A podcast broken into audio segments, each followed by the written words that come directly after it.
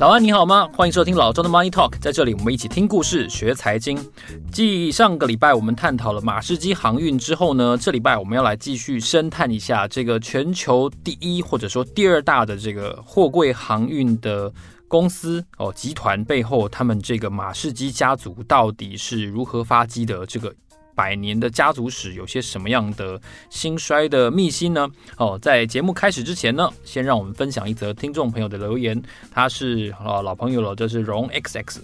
荣 XX 呢，他说爱马仕鞋好像都是意大利制哦。他说他没有爱马仕的鞋子，但是看了分享的图片都是意大利制作的。然后呢，小香哦，就是香奈儿，香奈儿也蛮多都是意大利制作的，所以爱马仕可能现在的鞋款已经很少是英国制的了，不知道是多久以前的事了。英国的高级定制西服跟鞋子也是挺有名的，就是那个你知道那个金牌特务嘛？哈，金牌特务就是英国制的西装哦。然后他也提到说，看过一个 IG 账号分享爱马仕的手缝包跟用车缝的包。价码是有差别的，不像香奈儿，如果是车缝的包的话，还卖一样贵。哦，他说他只是听说的。哦，非常谢谢 Ron XX 的爱马仕的鞋子。那当然，如果你有爱马仕的鞋子或者是包包的听众朋友，欢迎你留言。哦，我们想要来做一集特辑，就是爱马仕用户们的心情，就是到底是是如何的哦，这个配货的心情到底是如何的。当然，如果你有这样子的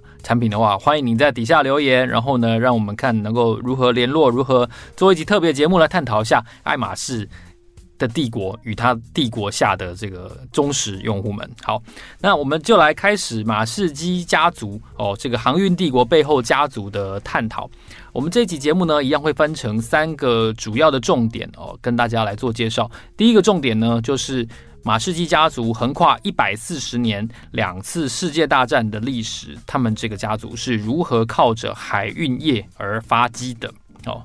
一百四十年左右的历史。那第二个重点呢，就是。在马士基家族扩张的背后，其实有好几个关键的时间的选择。他们选择了蒸汽船，后来选择了货柜轮。但在某些困难或者说经营的转折点，他们也毫不犹豫的会并购以及分拆。这是他们扩张的关键。这是第二个重点。第三个重点呢，就是我很喜欢探讨的家族股权的分配以及家族的治理。所以我们要来看一下，到底这个家族能够兴旺一百四十年，已经传承到了第五代。子孙他是怎么办到的？哦，我们分成这三个重点来探讨。首先呢，先来看一下哦，第一个重点就是到底这一百四十年间哦，五代的马士基家族是怎么靠海运发迹的呢？这话就要从最初最初的第一代开山始祖，他叫彼得哦。我们为了统一辨识哦，让每一代用他的名字出现哦。我们分别介绍一下，第一代开山始祖呢叫彼得。第二代呢，奠定海运业的主要基础的最有名的经营者呢，他叫做阿诺特。好，第三代的经营者呢，他是货柜轮的奠基者，好，他叫做麦金尼 （McKinney）。哦，第四代呢叫安娜，然后第五代呢叫罗伯特。所以就是这五个关键的人物以及他们周围的亲族们哦，奠定了马士基家族今天的样貌。那要先从第一代开山始祖开始讲嘛。彼得最初在一开始成年之后呢，他就开始担任客船的服务员。然后呢，他通过了航海员的资格考试之后呢，他又进入了一家很有名的船公司上班。而且不仅如此哦，他后来还娶了船公司老板的女儿哦，成为了一个在航运业的明日之星。然后呢，他就在经营帆船的路上啊，曾经发生过一次意外。好。就在这个意外之后呢，他发现帆船是有这个困难所在的哦，所以他就开始决定要改用蒸汽船。彼得呢，就带他的四个儿子来开始航海事业。第四个最小的儿子呢，就是阿诺特。我们后等一下会提到的阿诺特。阿诺特呢，跟他在航运业一起经营打拼最久，所以他们在这个一九零四年左右啊，就在阿诺特从圣彼得堡过来了之后。父子两人，彼得和阿诺特两个人呢，就在一九零四年呢，成立了一个斯文堡汽船公司，就是 Steamship Company of Spandberg，哦，就是后来的马士基航运哦。这家公司呢，就是后来经营的雏形。在筹得了这个资金之后呢，一九零四年创业，然后呢。彼得就买下了公司的第一艘货船，开始了他们的事业。那第二代呢？阿诺特跟马士基的航运的关系可以说是最深的，因为他在正式把事业规模化的时候呢，在是是一九二八年的时候，一九二八年阿诺特帮公司买了五艘的油轮哦，就是运输石油。就在这段期间呢，他也开拓了美国的航线，然后而且把事业呢开拓到了亚洲，包括了香港、印尼跟日本哦，让公司的航运的规模开始有了远洋的的航线，然后同时他也开始涉足其他的领域哦，包括了一九六二年的时候呢，阿诺特跟丹麦政府协议取得了能够探勘这个丹麦周遭海底土壤的权利，而且能够提炼原料，那这表示什么？表示能够。采矿挖石油哦，一九六二年，马士基石油公司呢就从这个事件之后成立了哦。阿诺特他也是家族控股机制的主要的奠基者，能够让家族能够繁衍下去一个非常重要的原因就是这个第二代的。成员，那第三代成员 McKinney 呢？McKinney 他其实更是把家业发扬光大的一个非常关键的人物。他的贡献呢，我们后面会提到。他的一个主要贡献就是，除了把刚才爸爸这边成立的这个马士基石油 （Maersk Oil） 发扬光大之外呢，他也正视到就是所谓货柜这件事情的商机，然后呢，正式把公司朝向大陆叫集装箱哦，台湾叫货柜，朝向货柜式的运输去思考，然后。让公司正式成为一个全球性的货柜轮的行业。那一个具体的象征呢，就是呃，McKinney 呢，他还曾经在八零年代的时候担任过 IBM 的董事。哦，那个时候 IBM 可是一家非常了不起的高科技的行业哦，而且是一家美国公司哦，所以看得出来，McKinney 呢，其实在大西洋的两岸都有相当程度的影响力。那传承到了第四代呢，就是安娜乌格拉哦。安娜乌格拉呢，是刚才我们提到的 McKinney 的小女儿哦。就在二零一二年 McKinney 过世之后呢，安娜呢，她就执掌了家族的控股公司。那她的小孩呢，罗伯特哦，就是第五代人了。第五代罗伯特从二零一六年开始是担任家族控股公司的 CEO 哦，去主导整个家族的事业的投资，还有家族如何去。分配整个马士基集团底下的一些事业的划分，然后现在呢，罗伯特现在就是担任董事长的职位。在这样子的转型过程中，可以看得出来，五代人都共同执掌哦，分别执掌历历朝历代的马士基的大权哦，而且都没有发生过分裂啊，或者说是一些家族的争斗，这是一个蛮不容易的事情。好，这是大致上五代人马士基的一个转变。跟大家分享。那第二个要跟大家分享的重点呢，就在于马士基家族的扩张关键，或者说穆勒家族的扩张关键，其实有好几个。首先，第一个呢，就是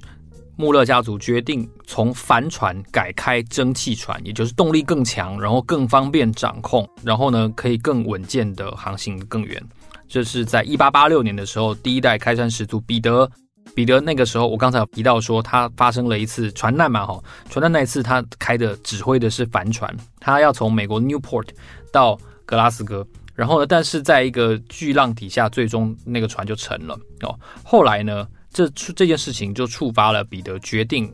在他的事业底下改用蒸汽船的原因。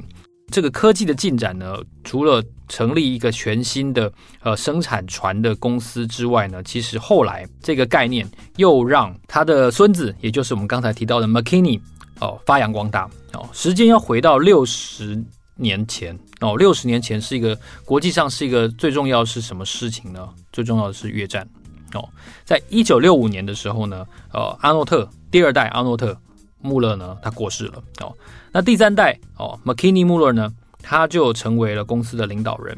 在越战的这个期间呢，其实美国的军方还有民间对于亚洲往来亚洲跟美国之间的运输需求是非常巨大的哦。如果是节目的老听众的话，可能有听过我分享就是《货柜与航运》这本书哦，里面就有提到说，现在我们概念中的这个货柜哦，这个所谓的二十尺、四十尺标准柜，它并不是。两百多年来全球航行的一个惯例，而是在越战期间由一个美国商人所发明的。以前的货物就是乱堆，然后然后整个码头跟船上就是非常杂乱无章的一个场景。是直到这个美国人提出了一个海陆联运的概念，他叫做 Malcolm McLean 马科姆麦克莱恩。从这个人的海陆联运这个概念开始，他生产出了自己的钢制的货柜。才彻底改变了全球运输的历史。分门别类的食品，然后货品或者说是日用品，能够非常有效率的堆放，由下而上，然后呢，然后用不同的航线去区分。在这个情况底下，McKinney 呢，他就看到了大西洋对面的这个很激进的美国人的实验，他在美东哦创造了一个陆海联运，然后可以透过大量的嗯。费用的节省，然后呢，非常高效率的运输，去提升当时还不知道这个东西叫货柜，整个货物的运输效率。这个概念在六十年前是非常先进的，可以说甚至可以说是激进哦。海运业者都保持着观望态度，但是因为越战的这个需求实在太好赚了，当时美国这家公司呢，McLean 这家这家公司叫美国海陆哦，Sea and Land 这家公司的业绩。让大家发现哦，我们好像应该要如此的转型，所以就在几年之后呢，McKinney 赶快就在自己的旗下的造船厂就先做出了一台马士基集团自己的货柜轮，然后呢，透过这艘货柜轮的实际的运输的成果，发现这个效果实在太好了，远比我们以前那种乱堆乱放的效果好太多了。赶快整个集团马士基就全速的往货柜轮这个方向去转型。就在一九七四年的时候呢，哦，McKinney 奠定了，就是我们以后就是一家货柜轮的运输公司哦，而不是一家船运公司。这两者之间是有差别的。如果你在马士基的公司自己的历史上的话呢，这个 McKinney 的前一段时间，也就是阿诺特组长的这个时间呢，是包括了战争、第二次世界大战以及扩张期。哦，把战后这三十年叫做扩张期。但是就从就从呃，McKinney 开始掌权之后，特别是一九七四年开始，在公司的历史上，他们把它定义为一个 containerization。containerization 是什么意思呢？就是货柜化的这个这个时期。哦，他们把这个货柜化成为成为全公司拼命抢进的一个重心。而且我看到了一份研究报告，很有趣哦。这份研究报告特别提到说，在一九七四年、七五年这个时候啊。全世界除了马士基之外，只有一家公司有正视到货柜会改变全球的运输，然后呢，拼命的抢进，而且他后来也成为了非常重要的航商，那就是张荣发的长荣海运。哦，全世界在在整整五十年前，只有两家公司。一个是 McKinney Muller 带领的马士基航运，另外一个就是当年呃这个风华正茂的张荣发先生所带领的这个长荣海运。哦，就这两家公司，一家在亚洲，好台湾，一家来自丹麦。哦，这两家公司创造了一个跨国航线非常壮大的一个历史。很有趣的就是说，后来呢，马士基除了自己越做越大之外呢，当年我刚刚提到的这个美国非常激进的货柜实验家哦，Malcolm McLean，他的美国海陆呢。他们在一九九五年的时候又展开了一个营运同盟，哦，就做做类似联运这样子的概念。然后一九九九年呢，正式由马士基去购并了美国海陆，哦，成为他旗下的一个品牌，哦，就是货柜业务这个品牌。而且马士基他一路的壮大，也就证明了当年。美国海陆的发想其实是完全正确的哦，就是成为全世界最大的，而且带领全世界的航商，每一家航商都拼命的往货柜去转型，这件事情是非常非常不容易的。然后呢，就在二十世纪结束之后，二十一世纪来到，然后看看到了全球的的制造业的转移，然后呢，全球的竞争环境有一些变化。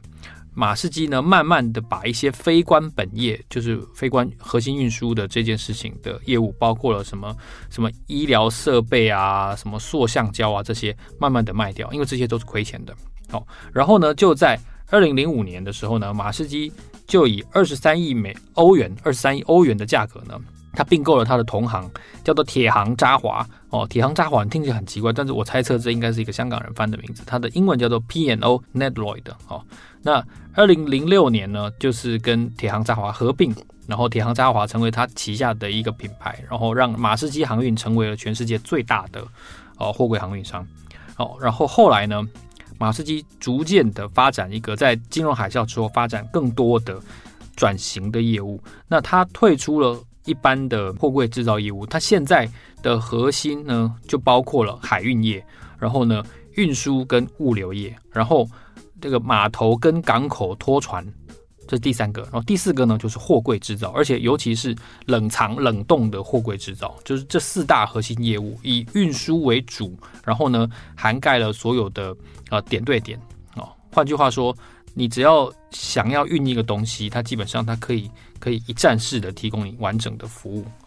这个重点呢，看得出来说，从阿公的阿奏，他选择了蒸汽船哦，正式抛弃了帆船，就能够感受到，呃，这个穆勒家族或者是马士基家族呢，他们非常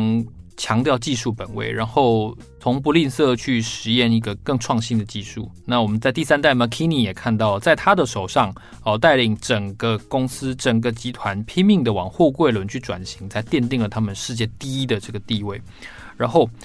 我们就看到了他能够呃毫不犹豫的去放弃一些呃在金融海啸之后看起来不太赚钱，或者说在新的时代随着呃油价走低而显得没有那么有吸引力的一个业务。比如说他在几年前，他正式把他的石油的业务以七十四点五亿美元的价格，我个人认为是相当不错的价格卖给了这个法国道达尔集团 Total，专注于他的运输的本业，然后他把他的专油的业务呢单独上市。所以看得出来说，他想要掌握的是，就好像当初我在介绍这个雀巢集团的时候一样，雀巢想要把关的是这个核心的食品、营养品的业务。那至于马士基航运来说的话呢，他要把关的，他把住的就是这个核心的运输的业务，哦，从从海运到物流，然后码头跟拖船这些相关的事项。所以这是要跟大家分享的第二个重点，就是家族如何扩张，其实决定在几次关键的技术选择。好。那第三个要跟大家分享的就是说，OK，我很喜欢探讨这件事情。那他们有钱，但为什么连他们的子子孙孙都那么有钱哦？因为家族股权设计的非常完整，而且他们，我相信他们有一套呃内部沟通跟整合意见，然后跟整合人事很重要的一个机制。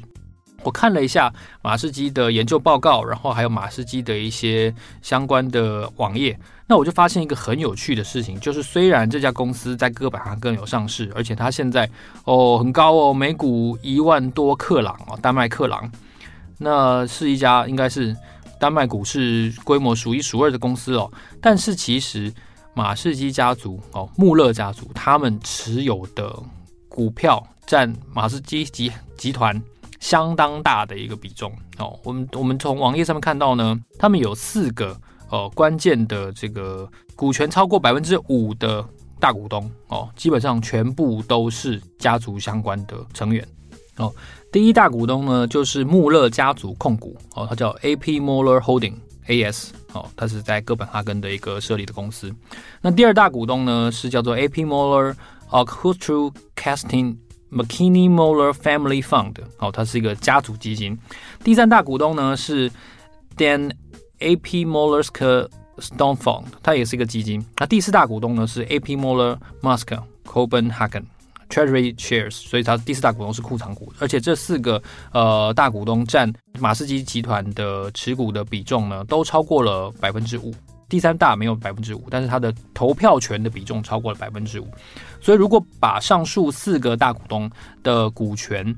跟他的投票权的权重合起来看的话，我们看到一个很有趣的情况。刚才提到的四个大股东合计占总发行股数百分之六十点八九，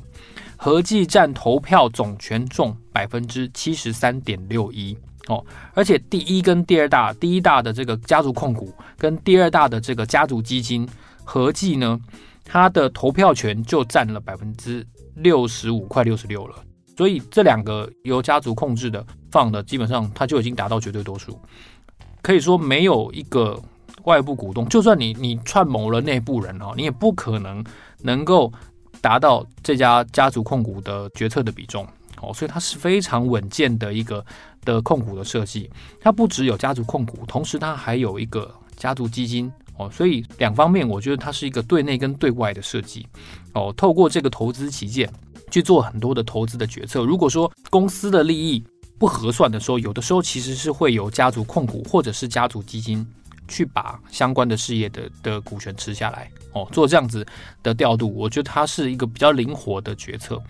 那长期来说呢，这样子的决策，我觉得它的好处是非常非常大的哦，因为航运业或者说它的一些什么码头啊，然后物流，甚至是它有一些自己的火车的线路哦，这一些事业呢，其实它资本开支要回收的期间是非常的长的，所以它要考量到的投资决策。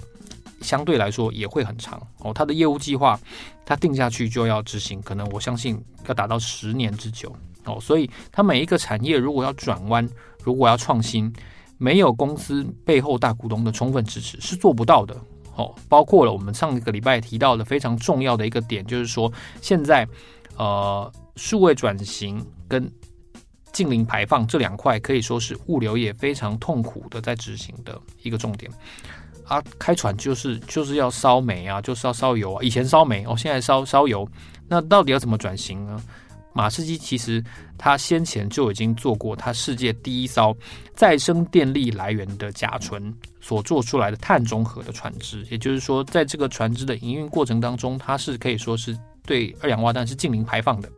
这样子的率先的创举呢，可以说领先竞争对手非常多哦。那同时呢，它也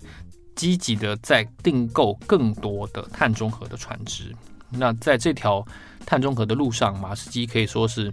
遥遥领先其他的航运的。那我们看到阳明也也开始订购了一些 LNG 船啊，这种绿色燃料的船只，也看到了类似相关的举动。但是在数位转型上面呢，马士基的的做的成果还是显然是非常非常领先的哦，特别是他切掉了很多非关本业的业务哦，所以从呃从技术上。然后从集团的转型跟他的意图，然后最后到整个家族对于股权的设计，我们再再看得出来。我们三个重点整合下来，回顾一下，其实家族先有共识，然后呢，家族对于人事的安排也很确立，然后透过一个合适的机制选拔出下一代领导人，然后呢，让他有一个充分的期间去培养、去磨练，然后去失败，然后让他推上第一线，然后呢，让这个人带领下一代的技术创新。哦，从早期的蒸汽船，然后后来到第三代的货柜轮，然后到现在的数位转型跟碳中和船只，马士基集团呢一直用